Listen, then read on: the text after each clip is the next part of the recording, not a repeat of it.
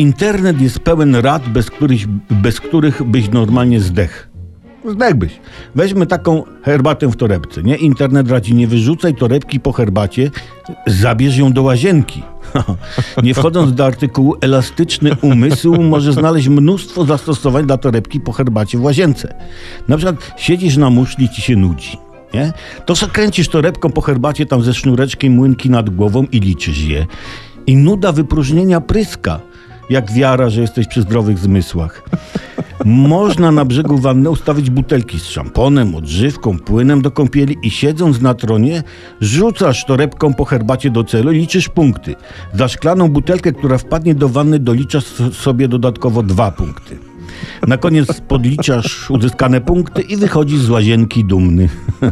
Albo, to jest, przedzierasz torebeczkę i rozrzucasz fusy po podłodze łazienki.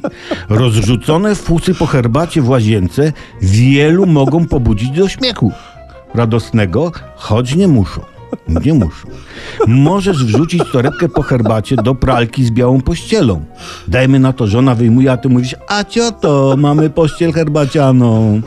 Życie też polega na, dawaniu, na sprawianiu bliskim radości. Przecież tak. Ba! Ba! Można wiele torebek po herbacie wrzucić do wanny, nalać gorącej wody i masz wannę pełną herbaty. I patrzysz na to z dumą, bo prawdopodobnie jesteś jedyną osobą na świecie, która ma wannę pełną herbaty.